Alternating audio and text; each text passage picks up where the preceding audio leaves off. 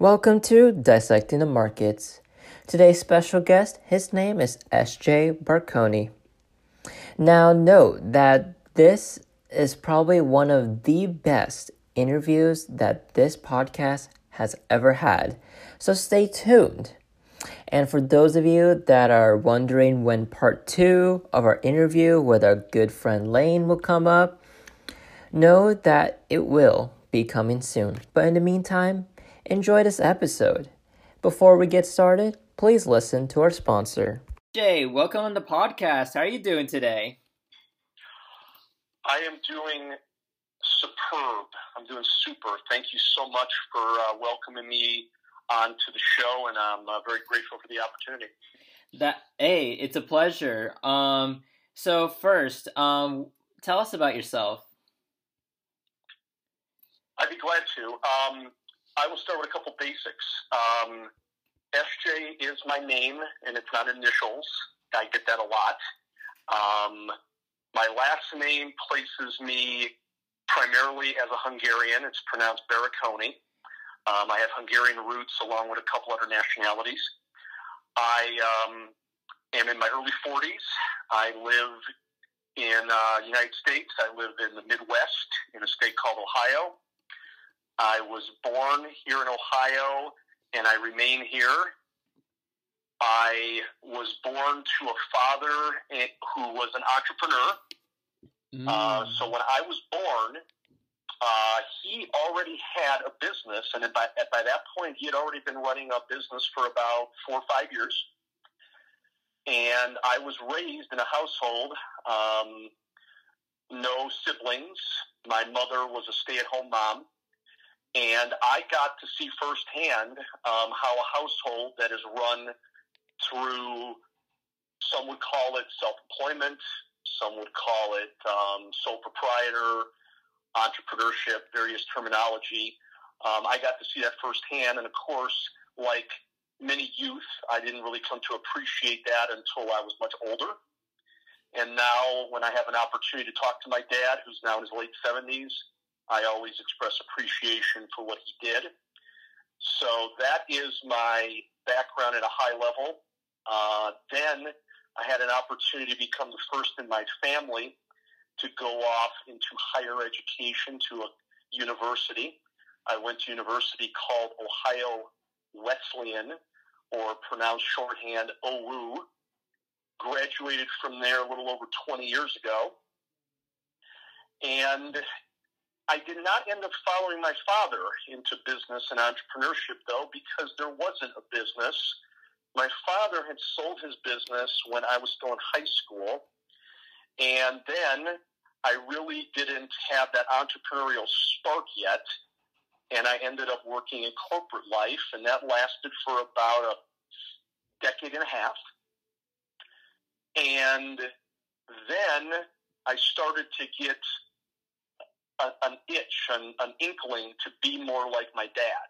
And through a series of events, um, including uh, befriending a gentleman who knew me from corporate life, I ended up having um, a cup of coffee with a, a gentleman who I later found out was very wealthy.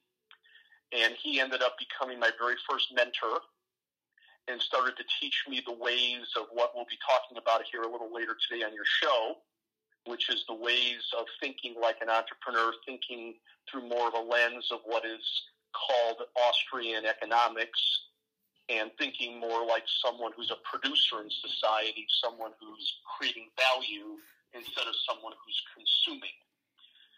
So that came later on after about a decade and a half, as I mentioned, in corporate life.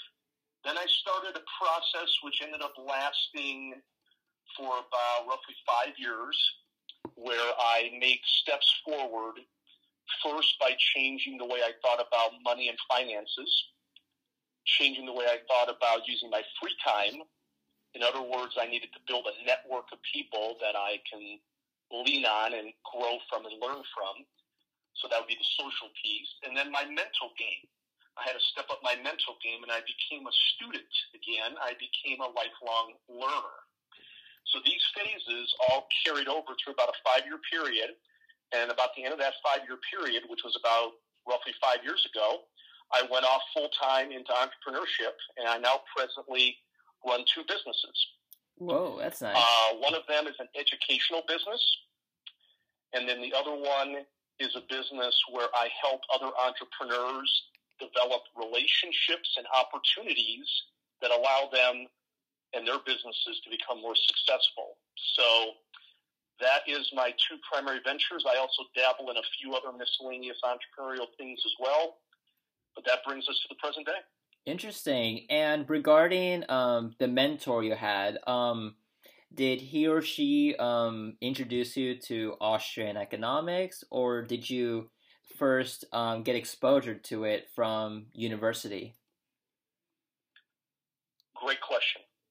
Um, thank you for also uh, teeing me up that because I didn't mention gender. Um, it was a gentleman, although I believe you can be mentored by pretty much anyone as long as you, as long as the mentee has an open mind and an ambition and a desire and um, a willingness to learn. You can learn from anyone, whether the person's younger than you, older than you, different gender, same gender, so on and so forth. So this, it was a gentleman. And no, I did not learn about Austrian economics directly from him, but I learned about it because he got me started in that lifelong learning, that mental game. Mm. So I ended up learning about it probably a couple years, I would estimate, after um, I first met him. But mm. now here's the catch, though. You also asked me, did I learn about it in university? It turns out indirectly, but it was through one particular professor, and he has now passed along, and I still respect him immensely to this day. He was teaching a philosophy class. So it wasn't economics, it wasn't a business class, it wasn't entrepreneurship, it was a philosophy class. And he actually indirectly introduced me to the Austrian school. However, I didn't realize it until later when I started to put the pieces together. Mm. Interesting. And when you put the pieces together, um, what type of wait? So if I'm getting this right, so you know you discovered it, you know, through a professor and through other experiences, and um, how were you able to know that it was Austrian economics that was your conclusion? Um, did you have like other resources that um, directed you to it, or? Yes, other resources. So I was reading a lot to see um, one of the one of the fallacies of what I'll call conventional education, or I actually prefer in my educational business my first of the two ventures I mentioned, I prefer to more call it schooling. Mm. So one thing that I didn't learn in schooling was that a lot of different kinds of topics and a lot of various um, sectors of the economy and just generally of the world all are interconnected in some way. So, case in point, me connecting a philosophy class, which, as I remember, I think I took that as a junior at, at OU, or maybe as a sophomore, but connecting that back to what I learned later. So, the answer to the question is it came from other sources. And it took me even longer to realize, and this may be something that your audience has never heard, um, but they're actually, by some accounts, and again, knowledge is very elastic. So you can come to your own conclusions if this is um, the best way to sum it up and the best way to divide it. But I actually, I believe there's upwards of nine different schools of economic thought. Interesting. And and one of them is clearly Austrian. The one that most people learn about in a university or a conventional um, model of being in a classroom and getting a credential at the end of the game is almost everyone learns about Keynesian. Some will also pick up monetarist or neoclassical. However, so few have gotten Austrian, and there's also several others, like I mentioned. One of my favorites, by the way, which is not the focus today, but just for fun for your audience, is to become students and be curious. Is it's called um, it's called, as I recall, creative disruption um, economics. So, in other words, it focuses on how disruptions actually shape economic thought and thinking. So that's actually my second favorite, but Austrian remains my all-time favorite. And all this stuff just came together by reading, learning, associating with different people, and picking up my mental game. Interesting. And for those and for those that don't know what Austrian economics is, uh, what is it?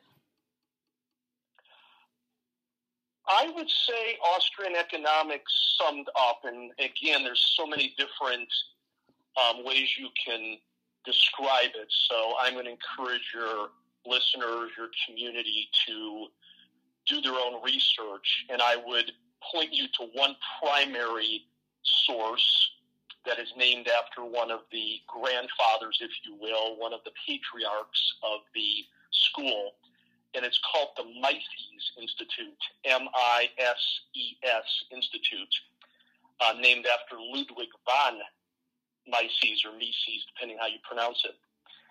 Basically, the way I would sum it up, and again, my own wording here, is that individuals choose and make decisions, not organizations.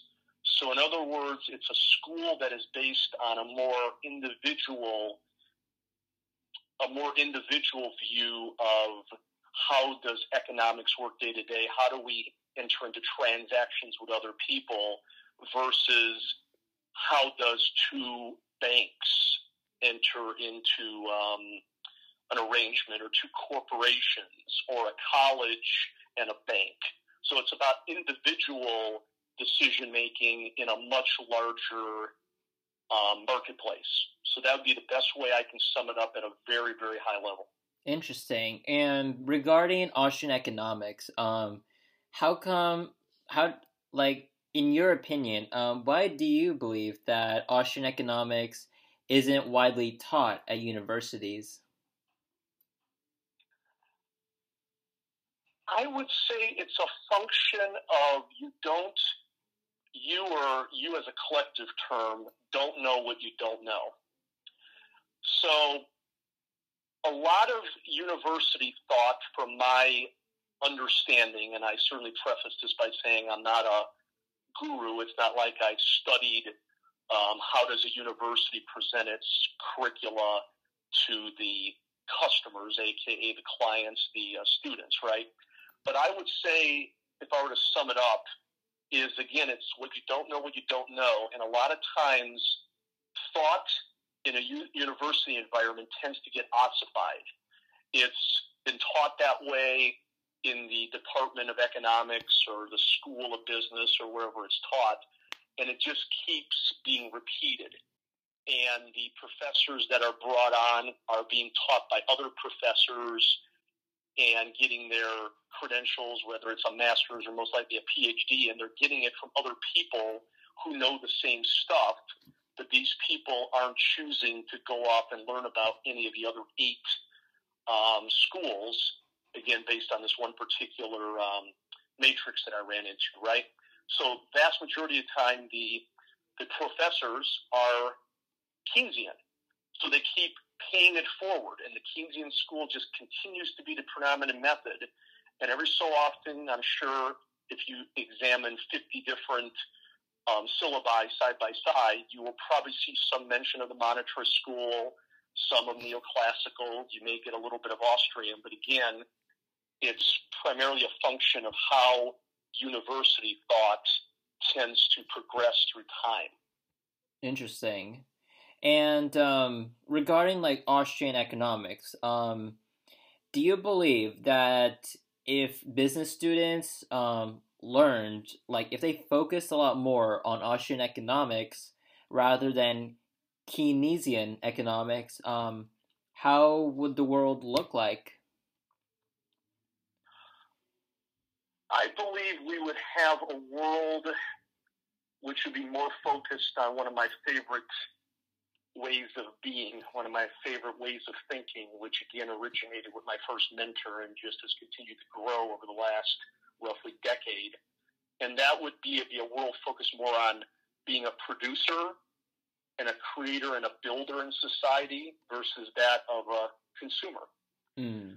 The that is the approach that I think would make such tremendous value in our world if more people looked at decision making of how can I produce value for others rather than what kind of resources can I consume. So, how many times do you know people? Feel free to jump in here. How many times do you know people who constantly talk about stuff and they end up with stuff in garages, stuff in the basement, stuff in um, in um, you know storage containers. It's because we've been taught since literally the cradle all the way to our grave how to consume and buy. But not as many understand that in order to buy, you have to have another side of the equation. That is people who produce. And I think that would be a massive change. Um, we would be more focused on that. We also would be more focused on individualism and what I would refer to, and numerous others have called it people or social power. So, in other words, we would have a grassroots approach to solving thorny societal problems rather than waiting for some third party to come in and fix it. So, in other words, we would say, okay, how can we create a community? How can we create an association, an organization to deal with this in our backyard rather than waiting for some entity 50, 100, 1,000 miles away to deal with it for us. Okay? So we would be more focused on that as well. We would also be more focused, and this sort of ties in with that, on there's a line of thinking called voluntarism, where people come together voluntarily into units rather than being coerced or forced into something. So if you put being a producer, voluntarism, more social grassroots people power all together, I think it would be quite quite a different world if many more students and adults uh, were aware of these principles. Interesting. And would you say there would be more billionaires or less billionaires in that alternative world? That's a great question. My gut leans towards more. However, I also think there a case could be made that we would have less or a same amount of billionaires and many, many more millionaires. Interesting. Because we would have more, we would have more people with the tools to be able to create their own solutions to thorny issues, to deep rooted, vexing problems. And one can say that if you are in a completely free enterprise situation where you are not, you know, you've minimized coercion and you've minimized force, um, you would have a situation where people are able to freely exchange knowledge, products, and services with a very transparent transactional process to the person, entity, organization, family, etc., that need that solution. Therefore, more people do this, chances of them becoming wealthy by the right means would increase, therefore, more millionaires. And then, therefore, maybe the number of billionaires would stagnate or again, it potentially could increase. But I think I think it's all about always, always increasing the size of the pie rather than attempting to cut the, the existing pie up in different slices. Interesting. And do you feel that this um, Austrian economics, like sorry, this um, alternative world that we're talking about, do you see that um, becoming readily adopted more in like emerging markets or in developed markets?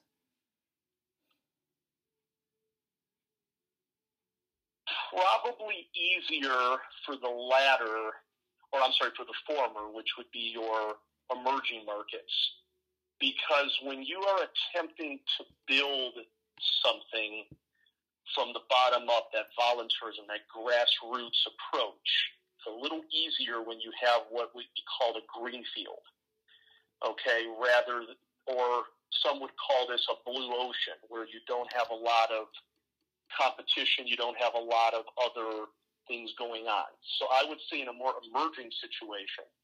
Now, in a developed situation, a developed economy, a developed market, it's going to depend on it's going to depend on having what Edmund Burke called little platoons, where you have these little groups of people all around a society.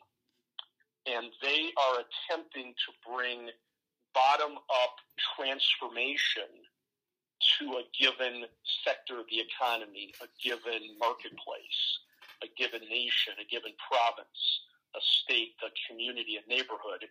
And little platoons, or Seth Godin calls them tribes. The word community has been out there, communities.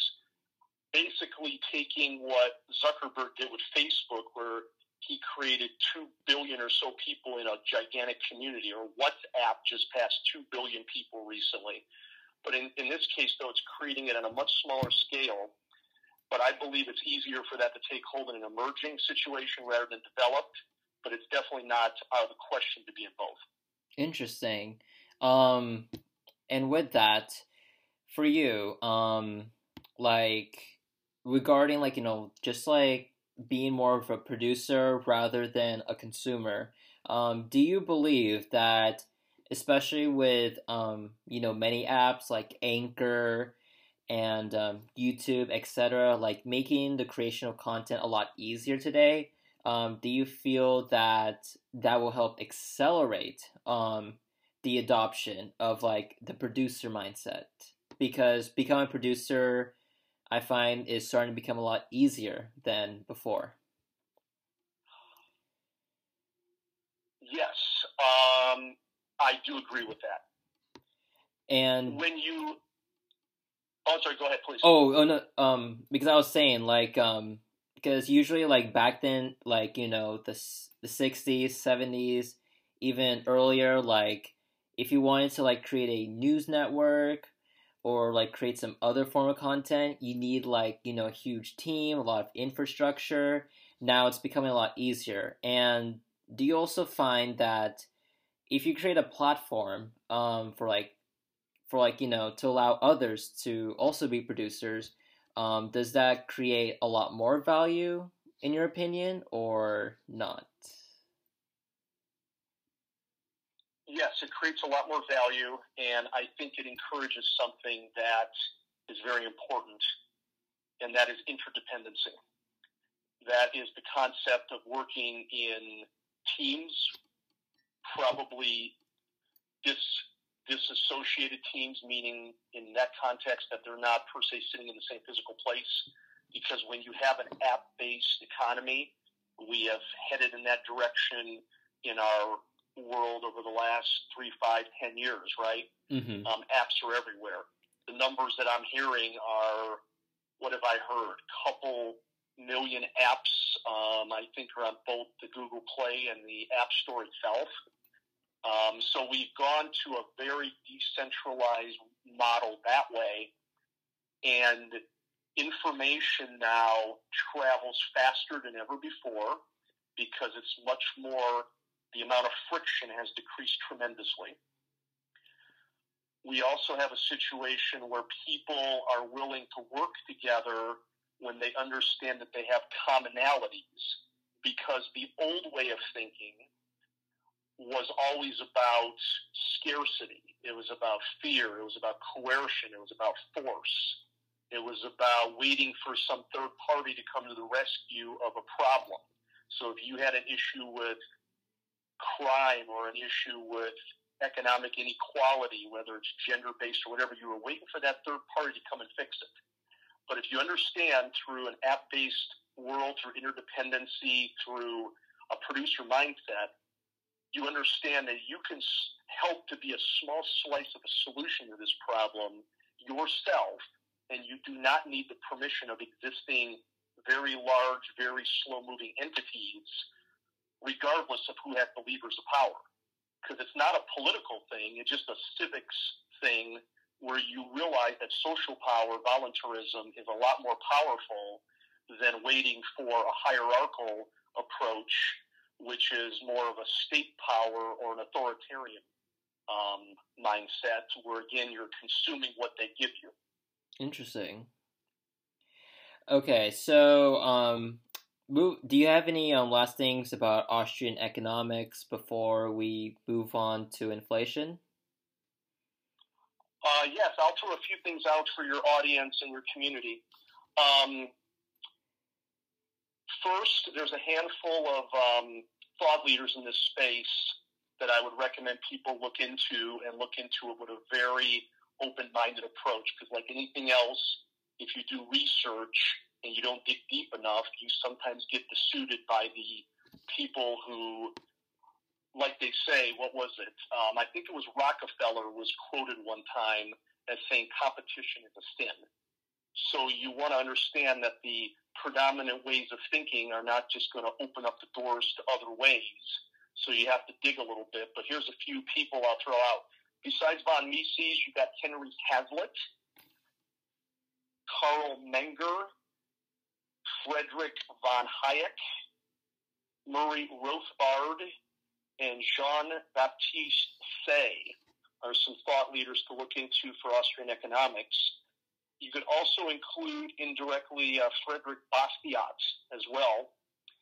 And these are all individuals that, in some way, shape, or form, were part of the Austrian school and will continue to help your you to learn more about this because chances are you're going to have to do it outside of a conventional classroom and you're not going to get a credential for it. But in this modern world, lifelong learning is non negotiable. Mm-hmm. And um, so, so anyways, um, so the key for to survive in like a world where Austrian economics dominates is lifelong learning and um, maintaining that producer mindset. Yes, I think these things can be connected because the world, the world that was, I'll refer to it, and again, the the, the powers that be, regardless of who holds the levers. I am not a big believer in politics. I'm a complete believer in civics. But the people who control the levers um, are not necessarily going to raise up physical force against someone who wants to learn about these things and grow into them. But they are on the mental side, on the social side, you might get ostracized because you're going to go into a, if you go into a conventional classroom, you're probably not going to be in the majority. So again, lifelong learning bypasses that conventional, more collectivist approach and allows you to learn how to be a producer, learn about alternative schools of thought, learn how to think more in the perspective of a community, a tribe, a little platoon. So yes, I think these are all inter, interlocked in some way, shape, or form. Interesting. Now, um, let's talk about inflation. So, yeah. um, you said like that you have a great definition of inflation that is rarely discussed. Um, what is it? Yes, um, and, and, again, um, as a caveat, I will say that the vast, almost everything that I say is already information out there. It just tends to be that this information is a little bit buried below the noise of the modern world so you have to go and find it. Mm-hmm. So again, I it's this is not some radical um, thing where I all of a sudden woke up one morning and there it was. It's more of me distilling information through a lifelong learning um, lens, through a paradigm. So the definition of inflation that I would like to share is understand that any time you hear about interest rates being at record lows.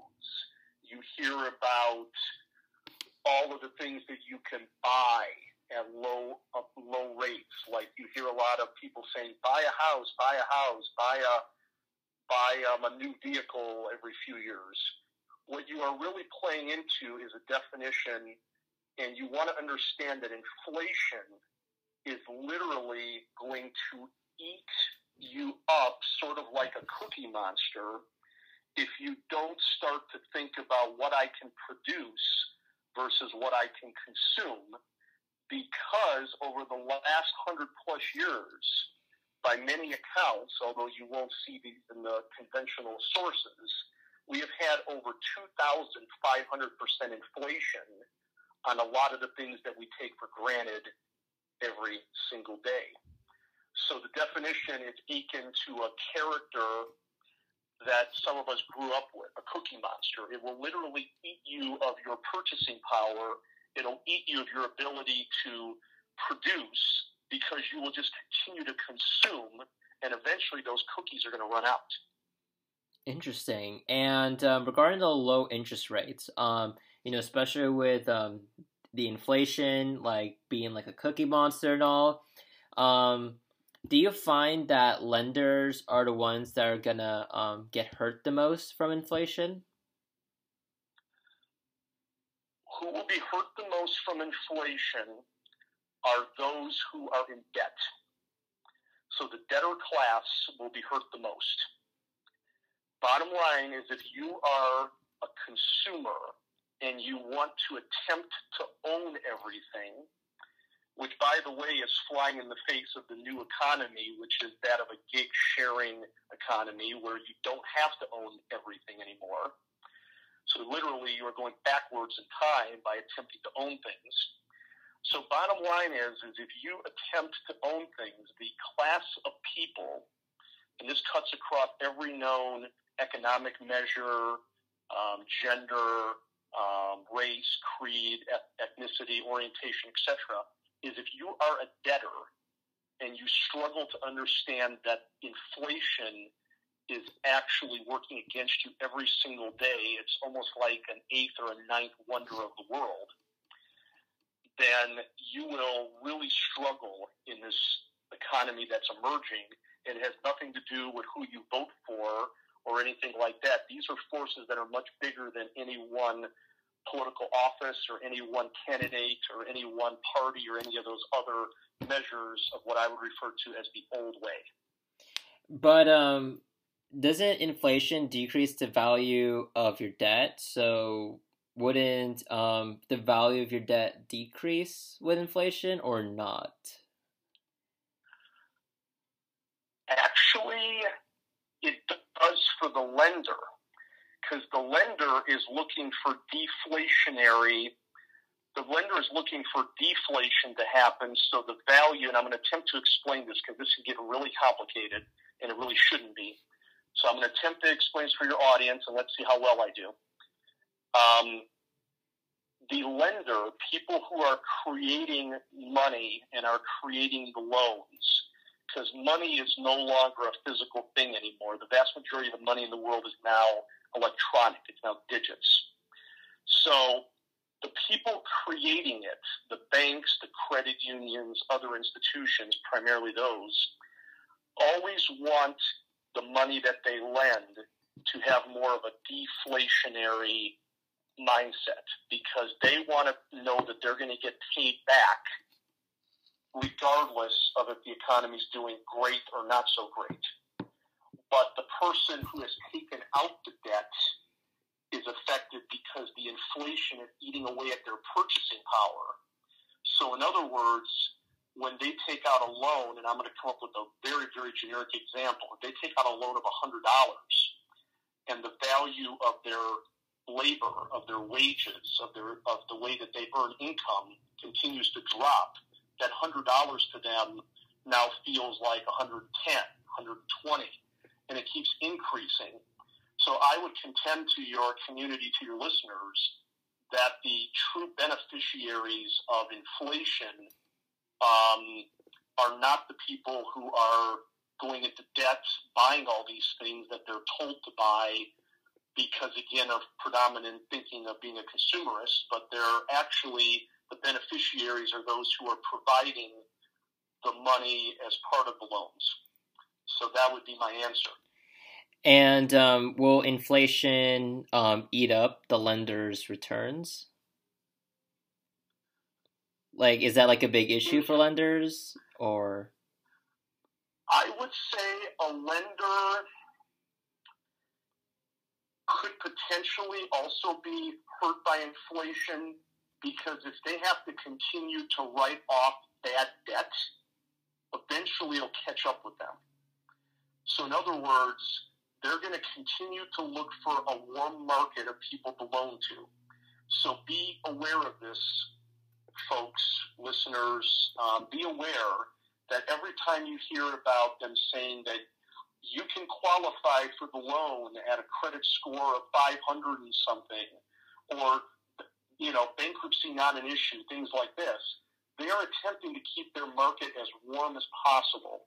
So they're going to continue to reach down further and find people who are willing to trade in their future wages and income, or what some would call IFCOM, for an opportunity to consume something that they think is a great deal. But it's only a great deal if their purchasing power doesn't continue to erode. So, in other words, the lenders could potentially be impacted by a very inflationary environment um, if they continue to have to write off bad debt because eventually their profits will suffer. They'll have to lay off people that work within that industry. So mortgage loan officers will be let go. Um, you know, credit analysts will be let go. Um, people who work inside of, of banks branches will be let go because again, you, you cannot completely alter the natural law of supply and demand. You cannot continue to um, attempt to change it with human hands because these are immutable principles that go back millennia. And it doesn't matter if the economy is based on apps or if the economy is based on buggy whips. Interesting. Um, and what are the oh before we go into the four horses of inflation, um, do you believe that we're currently in a deflationary boom? We were for a while. Um, and again, I can speak of the American or the U.S. Federal Reserve. For a period of time under their under the current Chairman Powell, you can make a, a good case that we were in a deflationary process, which actually is very necessary in my view. And if you read up on any of these Austrian school thought leaders, they'll say that every so often you have to prick the bubbles. There's a lot of asset bubbles out there um, because we kept pumping up the amount of money in circulation. The Keynesians love that, but the Austrians would say eventually you're going to have to pay the piper. Okay, so we were in, in a deflationary environment for a while, but then what ended up happening, I would contend to you, is a lot of the big interest groups out there, the realtors, the banking industry, the um, folks that build homes, the folks that furnish the homes, the folks that sell cars, they started to get fearful because the vast majority of these people have never learned Austrian economics. They don't per se understand how to be a producer. So they're producing things that are supposed to be consumed and usually through financing. So as the as Chairman Powell was attempting to deflate the economy, we started to end up with a situation where even the U.S. president, um, Mr. Trump, was starting to get involved in this, and he would put a lot of pressure on the uh, chairman. So, bottom line is, we were for a while, but now over the past six months, give or take, maybe even upwards of a year, we've gone back the other direction, and we're now going back towards inflationary policies because we're now starting to print more money we're now starting to push those levels of credit further down, warm up that market. And a lot of things that we thought we learned from 2006, 7, 8, 9, I don't know if we ever really learned our lesson. Uh, do you believe that um, ESG investing has created a bubble in um, renewable energy stocks or investments? Say that. Say that one more time, please. Um, do you believe that ESG investing, like just like ES, just like the trend being more popular in Wall Street and around the world? Yeah. Um, do you believe that has created an asset bubble for renewable energy stocks? It is possible, yes. Um, because here's the thing because of an environment where people are constantly encouraged to consume. I mean, by the way, take a look at how GDP is measured. GDP is measured, and you get big, huge whoops when the percentage of consumption versus the percentage of investment, the purchase of trade, um, is usually hovering in that 70% bracket. So, in other words, even a very common measure of economic healthiness as GDP is measured by consumption. So, in other words, it would not surprise me in the least if that's the case because asset bubbles are everywhere. I would point to you that some of the biggest ones, though, overall, would be ones that you probably hear about, but again, you're probably going to hear about through a Keynesian lens. So, again, you have to dig deep. You're going to have to do what Toffler taught us. You have to unlearn and relearn information.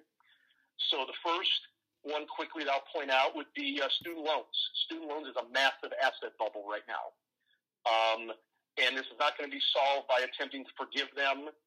Uh, that is a short term uh, treating a symptom instead of the deep root cause. Another one is auto loans. Auto loans is a big bubble. Uh, real estate, especially residential, is back in another bubble these are some big ones. I would even say that in many respects, the stock market's back in the bubble and needs to be pricked. Um, bonds are in a bubble, I would say as well. Now, these are areas that I'm not deeply steeped in, so I'm sure some of your audience listeners might have a bone to pick. I'm just saying, generally speaking, keep an eye on these things because there's only so much you can blow it up before eventually when you understand that the Austrian school teaches about understanding you have to have transparency with pricing in a market. You need to allow pricing to adjust automatically. You cannot put, you know, hard floors and hard ceilings on things. You just got to let things happen. And sometimes you're going to experience a market correction of 15, 20%. You might see a lot of cryptocurrency wiped out. You might see an alternative energy situation drop and everyone goes back to what they know, which is fossil fuels. Bottom line is that these things do happen, but it's part of the natural process of an economy when it's left when you have true price transparency and you allow the free enterprise system to do most of the heavy lifting. I'm surprised he didn't say Silicon Valley was a big bubble. Um, do you think Silicon Valley is a big bubble or not? It has elements of it, um, especially housing. And again, I don't live anywhere near Silicon Valley, so I just hear about through the sources that I've come to trust. And again, I am a lifelong learner, so I dig very deep for information. So understand that you're going to have to dig past page one of Google, I promise you, in order to find a lot of real solid information anymore.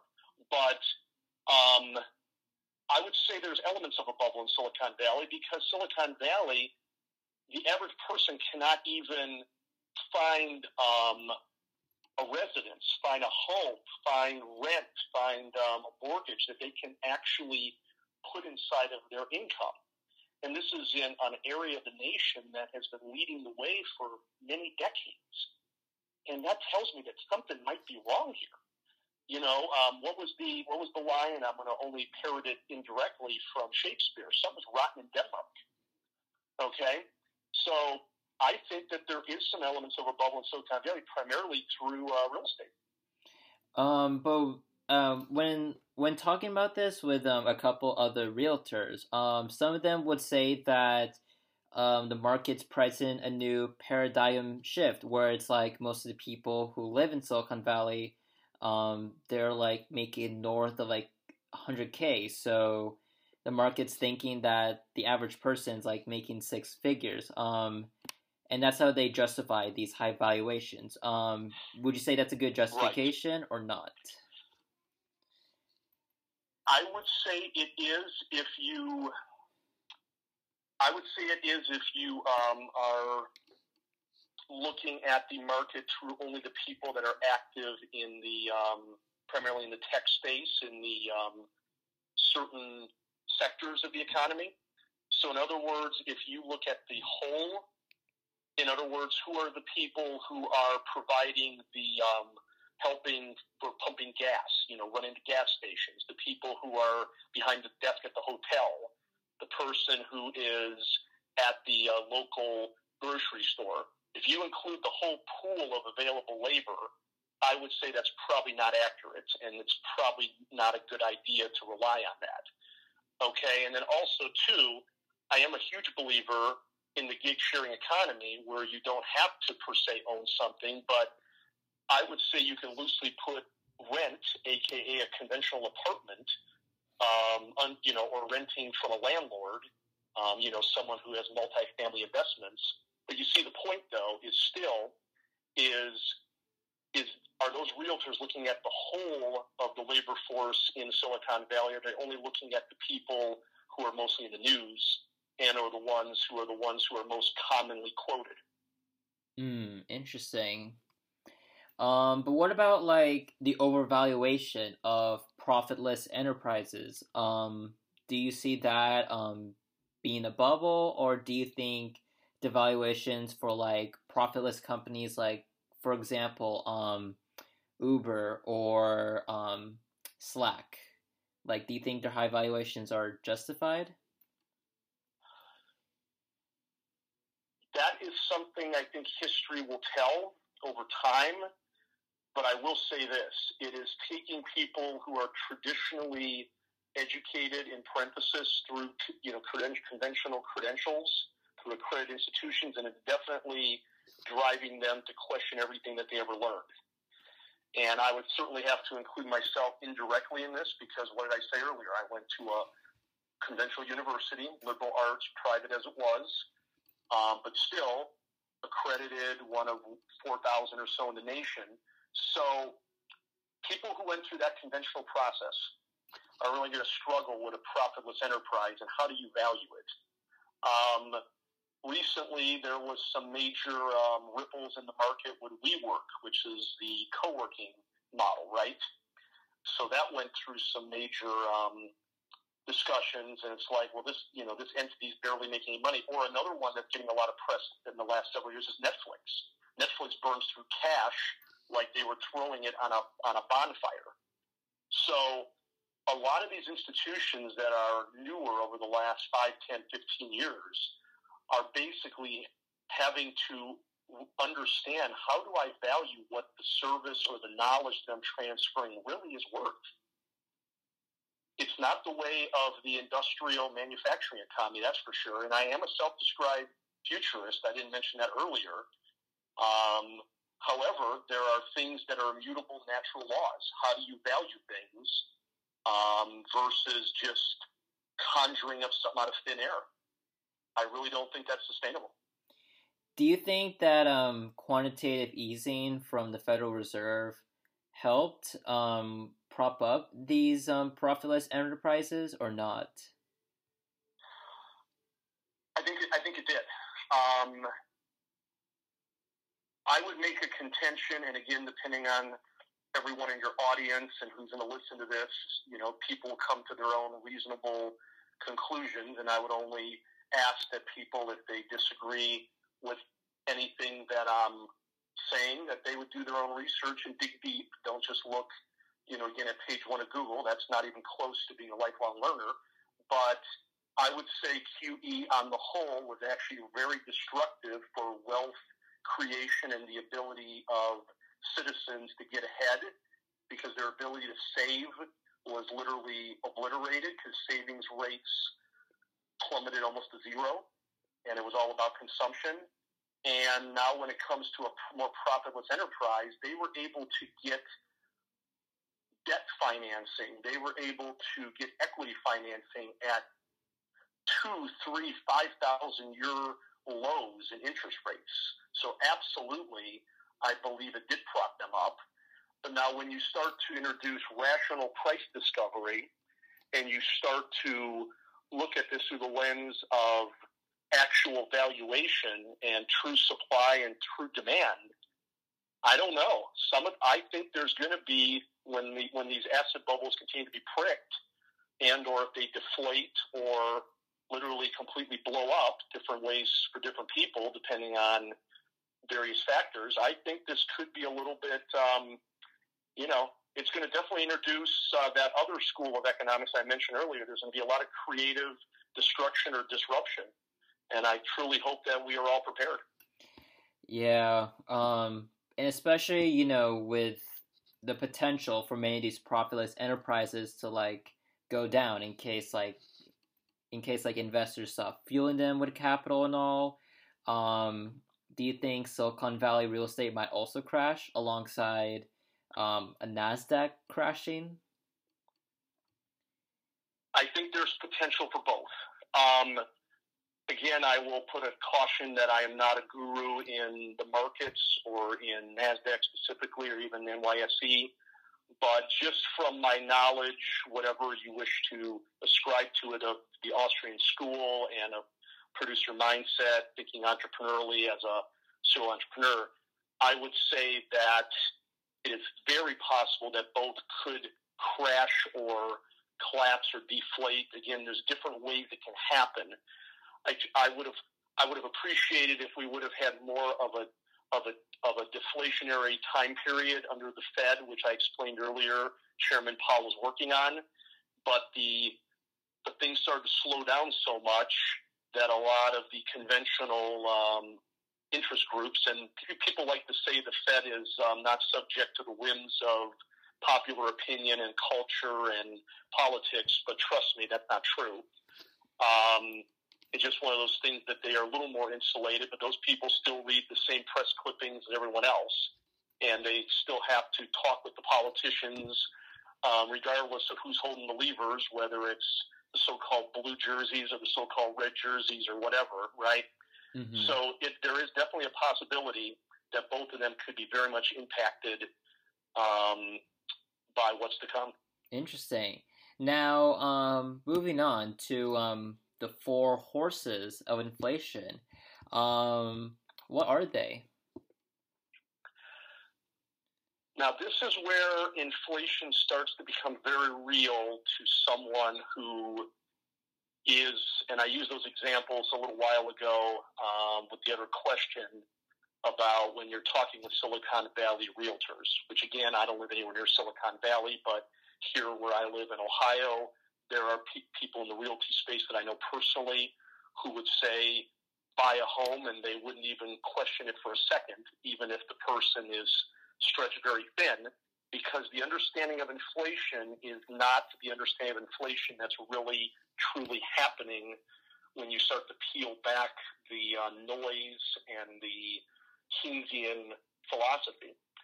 So the four horses or horsemen of, or women, however you want to phrase it, inflation, these are what are not normally included. So when you hear about a core or a chain CPI, consumer price index, understand that these four are not included. Um, and every one of us is facing these every day. So first is your housing costs. Your housing costs tend to be netted out. So rent or mortgage payments on you know loan you know debt financing. One of the biggest ones, though, and this one hits everyone, is I want you to think back, depending on how old you were, to how much it used to cost to buy a cup of coffee or to buy um, the proverbial gallon of milk, or to here's another one. You're driving through a drive-through and you buy a, um, a Happy Meal that's food. Food is excluded. So we all need to eat, right? Whether we are vegans, whether we're vegetarians, paleo, keto, pure carnivores, whatever we are, we need to eat, right? Mm-hmm. And most everything is impacted by inflation in the um, supply chains for food.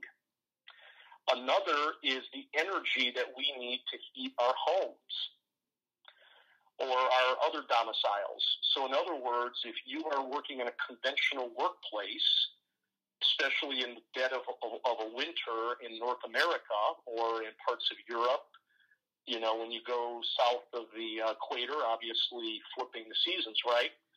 you you would like it to be warm when it's cold and cool when it's warm.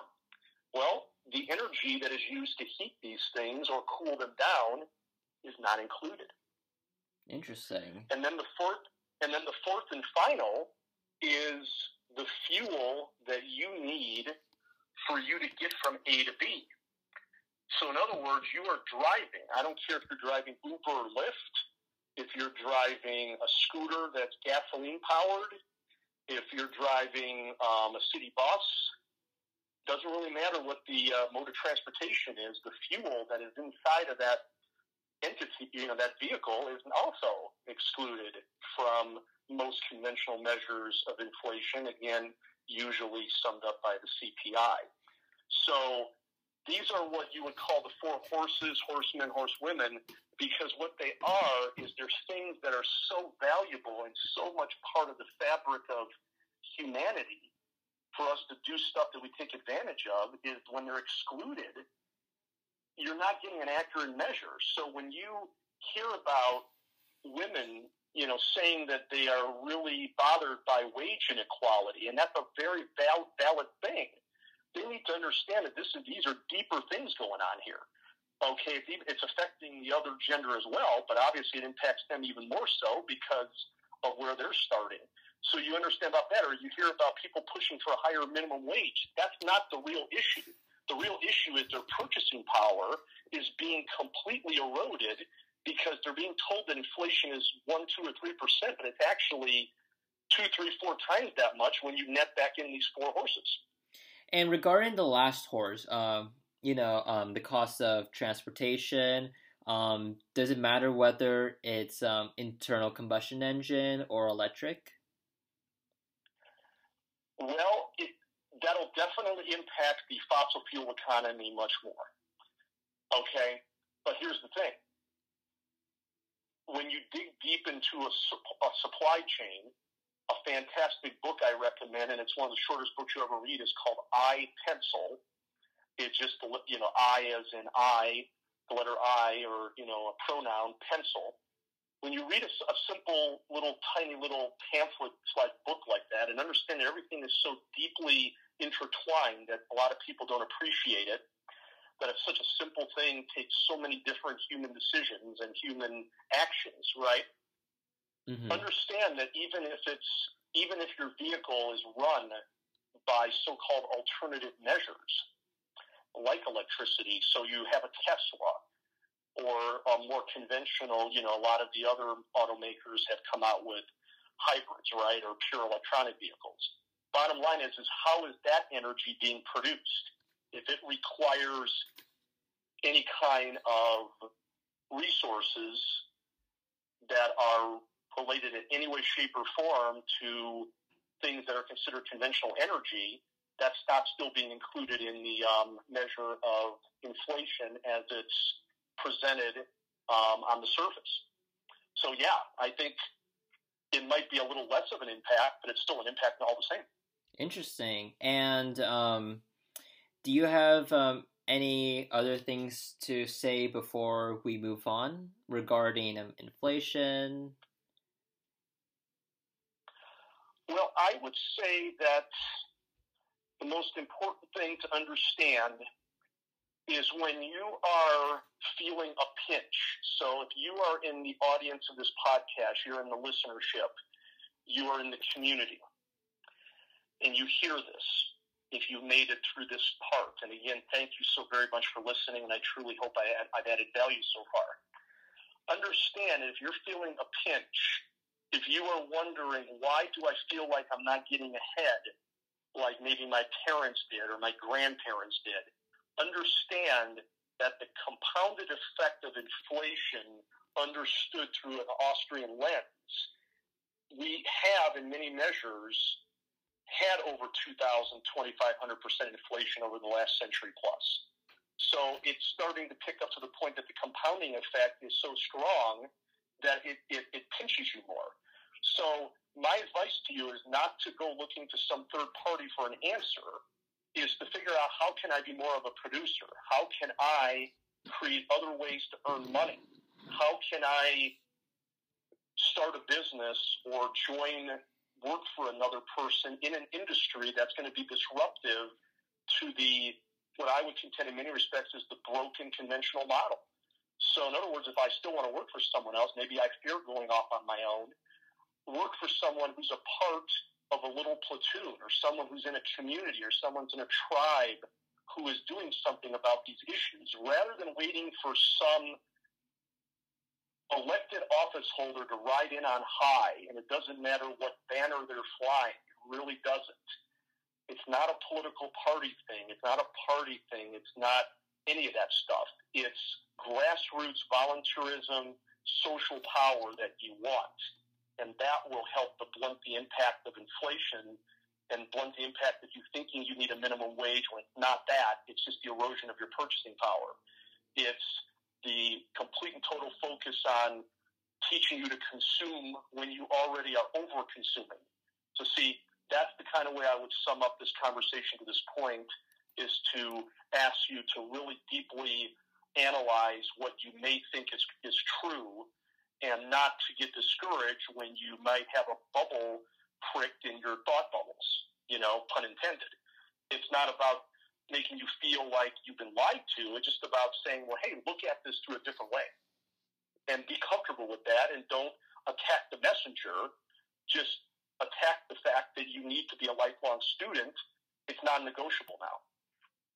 Interesting. Um, and move and with that, um, so one of our last topics for the session, um, and for all the listeners out there, know that there will be a part two to this. Um, so stay tuned. So regarding um, so for our last topic, um, let's talk about the gig economy, or known as the sharing economy. Um, so currently, um, I think you mentioned like before we started that you were in a co-working facility. Um, which one are you in? Like a WeWork or? Well, this will give me a chance to give a plug to some of my favorite people here where I live in um, Ohio. I am in um, I am in a um, I am in a facility known as Cohatch, so it's spelled as C O H A T C H. So you can look them up under cohatch.com. And Cohatch presently is a regional player. They are active here in Central Ohio in Columbus. They're also starting to become active and open up in Indianapolis, Indiana, and in Cincinnati, Ohio, which is also known as the Queen City. And then I've also heard that they might look at one or two other markets. So that's where I happen to be standing. Mm, interesting. And uh, have you been in a WeWork before? Not in a WeWorks before, but I am familiar with them. And but here in Columbus, interestingly enough, last I checked, and I'm pretty well attuned to the co-working and the incubator accelerators here in Central Ohio because we have a lot of them. Um, to my last knowledge, there isn't even a WeWorks here. Interesting. Um, we have all other different types of models. We do have some of the worldwide players um, here that are active. Um, the name's going to slip me right now, but it's the parent company of Spaces. I think it's called Spaces, um, and I always forget their parent, but there's one or two of the national players that are active here in Central Ohio, but most of the facilities here in the gig sharing economy, the independent workforce, are either either uh, local and or regional regional um, models at this point. Interesting. And do you believe that um, co-working spaces um, play a big role in the gig economy? Absolutely, they do. Um, last year, I uh, penned a blog post, and I said that there are four primary physical means where you can build a business. Whether you're doing it as a side hustle, side gig, whether it's full time, you know, whether you have multiple ventures like I do. And um, one of them is you can work out of your house, which is still very much accepted and it's still common. You, of course, still have your conventional brick and mortar. You have the coffee shop entrepreneur. Here in Columbus, Central Ohio, that is pretty much found by people who work at Panera Bread and secondly at Starbucks. But then, last but not least, that fourth one that I blogged about last year is your co-working slash center slash um, accelerator incubator type business people. Whether you have a virtual membership like I do, whether you use a little key fob and scan in and out, and you can go to multiple locations, or whether you have a physical office inside said facility. So yes, it's a huge part of the gig economy, and I'm a big, huge supporter of uh, both.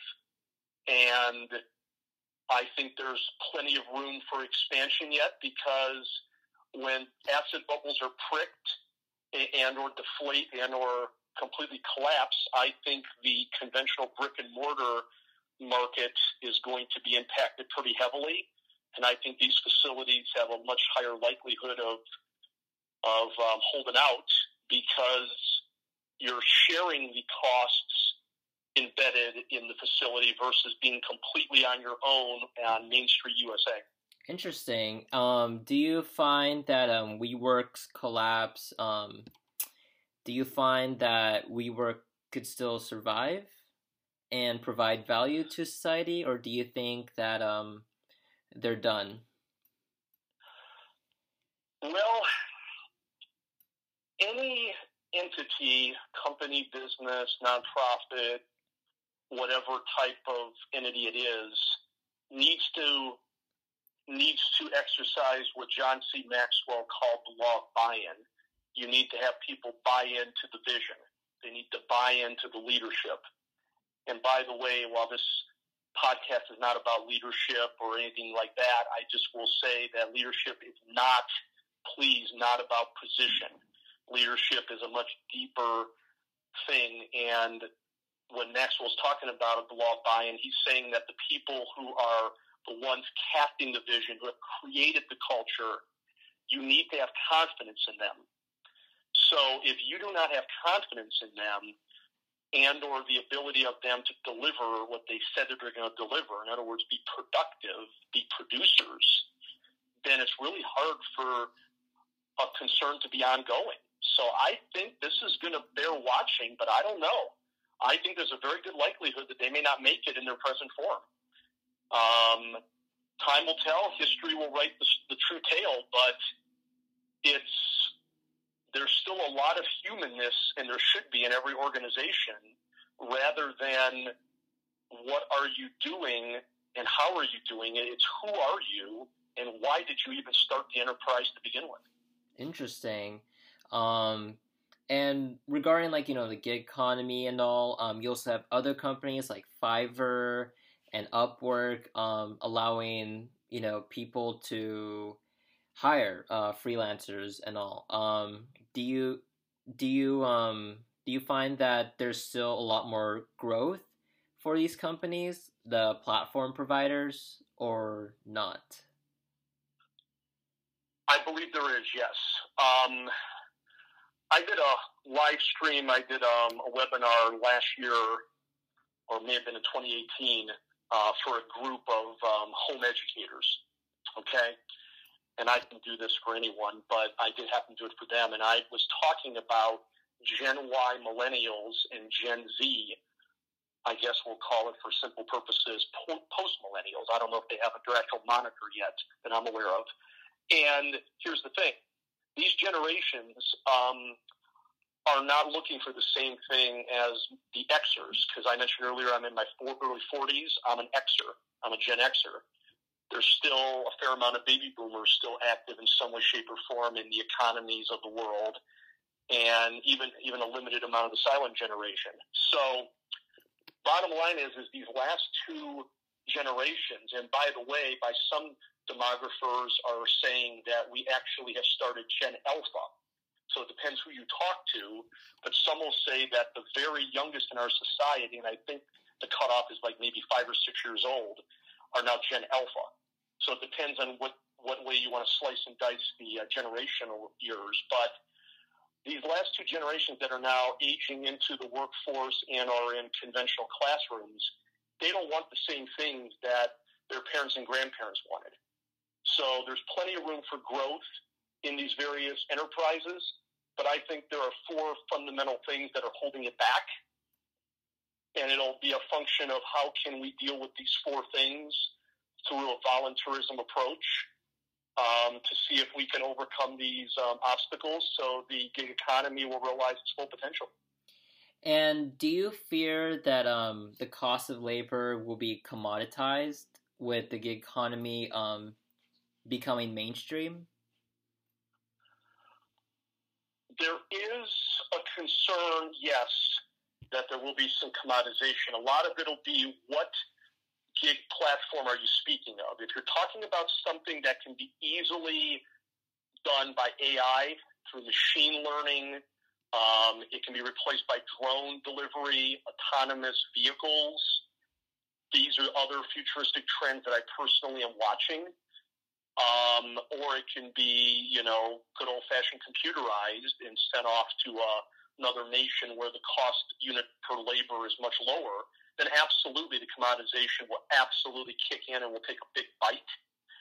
But here's where the silver lining is is if more and more people join the gig economy and they're offering more right brain creative things that cannot be easily commoditized, then we will be just fine.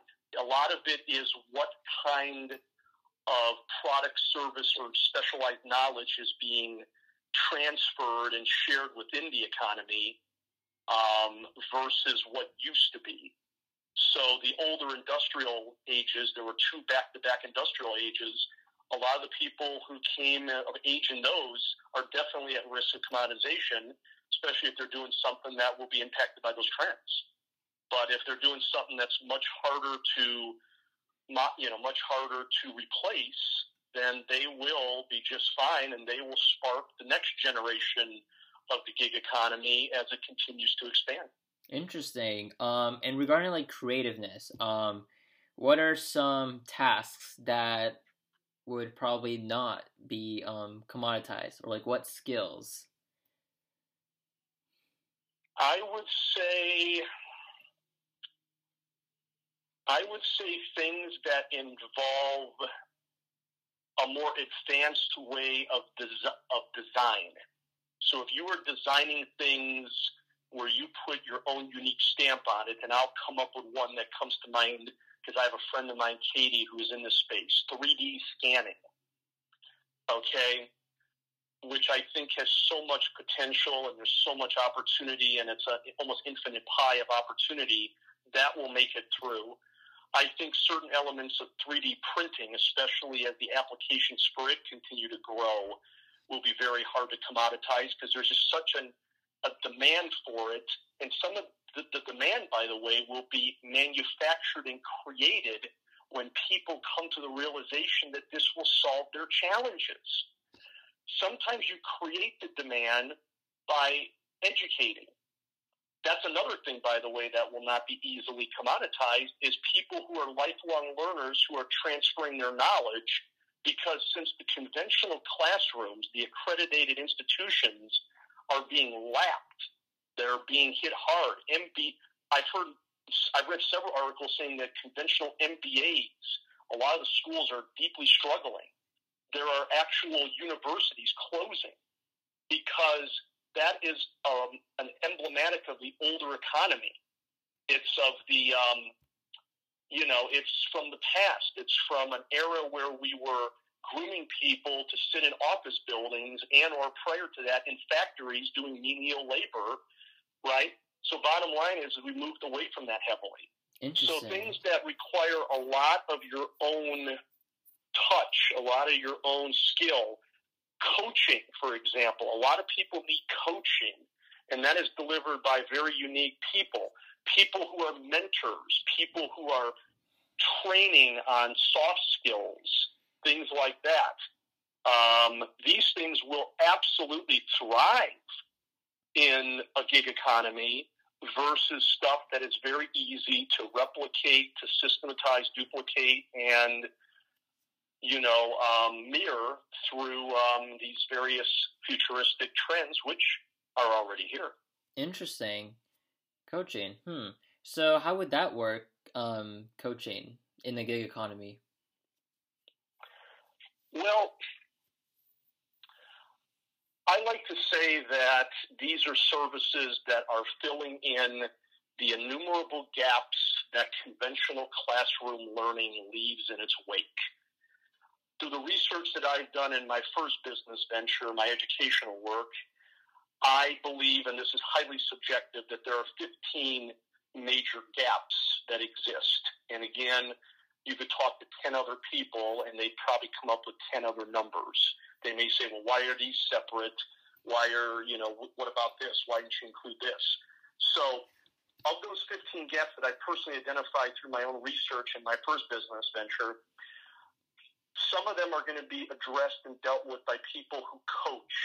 And if you are in a blue ocean rather than a red ocean with the type of coaching you offer, you're going to be in good shape, meaning you're not being, you know, eaten up by your competition. Okay, so if you're doing a very type of micro niche coaching, like coaching at-risk youth who happen to be female um, and happen to be in a certain state or something, you are micro targeting it, and you should be in pretty good shape. Okay. Another example would be people who are training, because a lot of our organizations and institutions were raised up and built in either or both if there are continuing concerns of the two industrial ages. There was a white and a blue collar industrial age. Okay, so a lot of these institutions do not have the tool set that they need for the modern generations.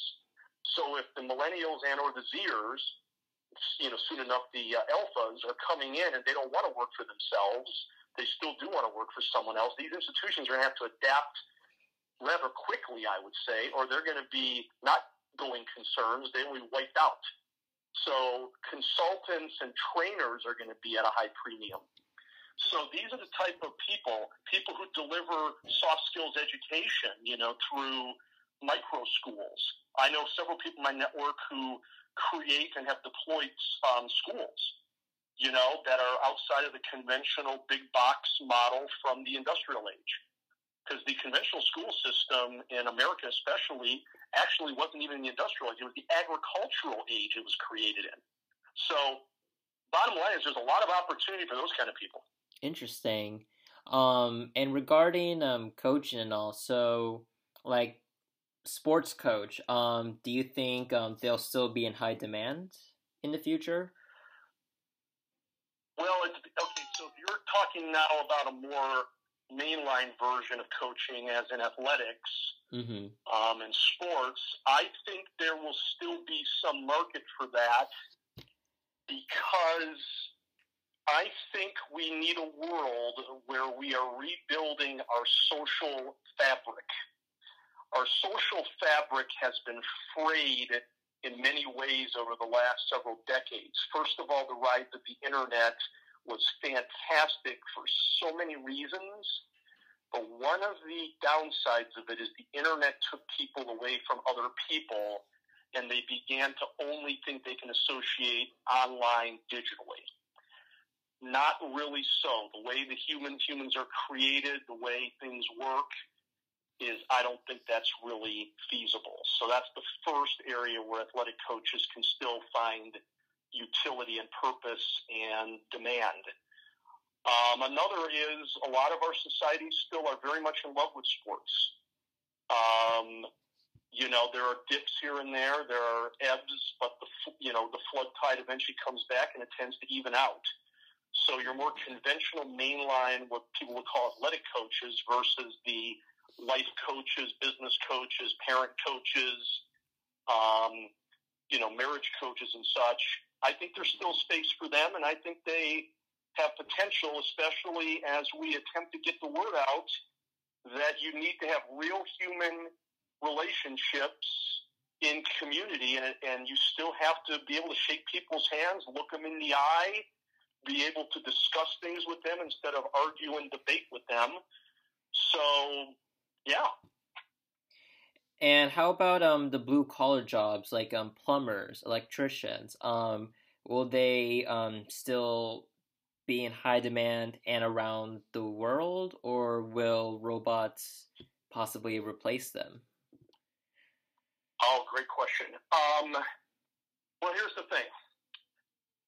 I don't know if I don't know if there's going to be a robot or any kind of AI that will be able to unclog um, a toilet or a drain in your shower or install set things or put in sewer piping, you know, piping below the foundation of a commercial building anytime soon, let alone other such trades, occupational trades. So that's another area of the economy that I think will it's not loosely part of the, it, it's not really part of the gig sharing economy so much as it's trades that are just so much part of the fabric of the exchange of ideas and the exchange of commerce. Because while you can go on YouTube and watch all these different videos on how to unclog your own toilet, how to start your own engine, how to change your own oil and stuff, there is there are going to be people that'll be peeled away that'll be able to do it themselves. But I still think the demand will hold steady enough that these people will be fine as we continue to transition out of the second industrial age because a lot of the people who are providing these services are aging rapidly because a lot of them are boomers. Hmm. Interesting. Um, and before we go, uh, do you have any last things to say to the audience? Uh, yes. Um, I would say this. Look at these, look at everything we've discussed on this podcast today as an opportunity to not only earn income through being a producer and a creator of lasting value where you transfer your skills, gifts, and abilities to someone else and trade for just compensation, but also look at it as an opportunity to create and form new relationships through tribes, communities, and if you want to flash back a couple centuries, little platoons like Burke said. So look at it through the lens of opportunity and relationship. Don't look at it through the lens of scarcity, through the lens of competition, through the lens of force or coercion or authority. Look through it through volunteerism, through individualism, through the ability to be entrepreneurial because you don't have to run your own venture to think entrepreneurially. You can be an intrapreneur inside of a larger entity.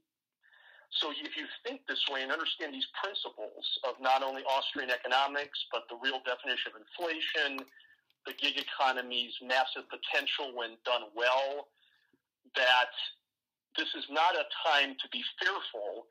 It's a time to embrace being a student and to not say that you have to be a student in the sense of not having any fun with your life, but being able to mix them together, have fun while you're learning, and have fun while you're being part of solving things that probably upset you and make you, you know, your head, heart, spirit, and soul are aligned.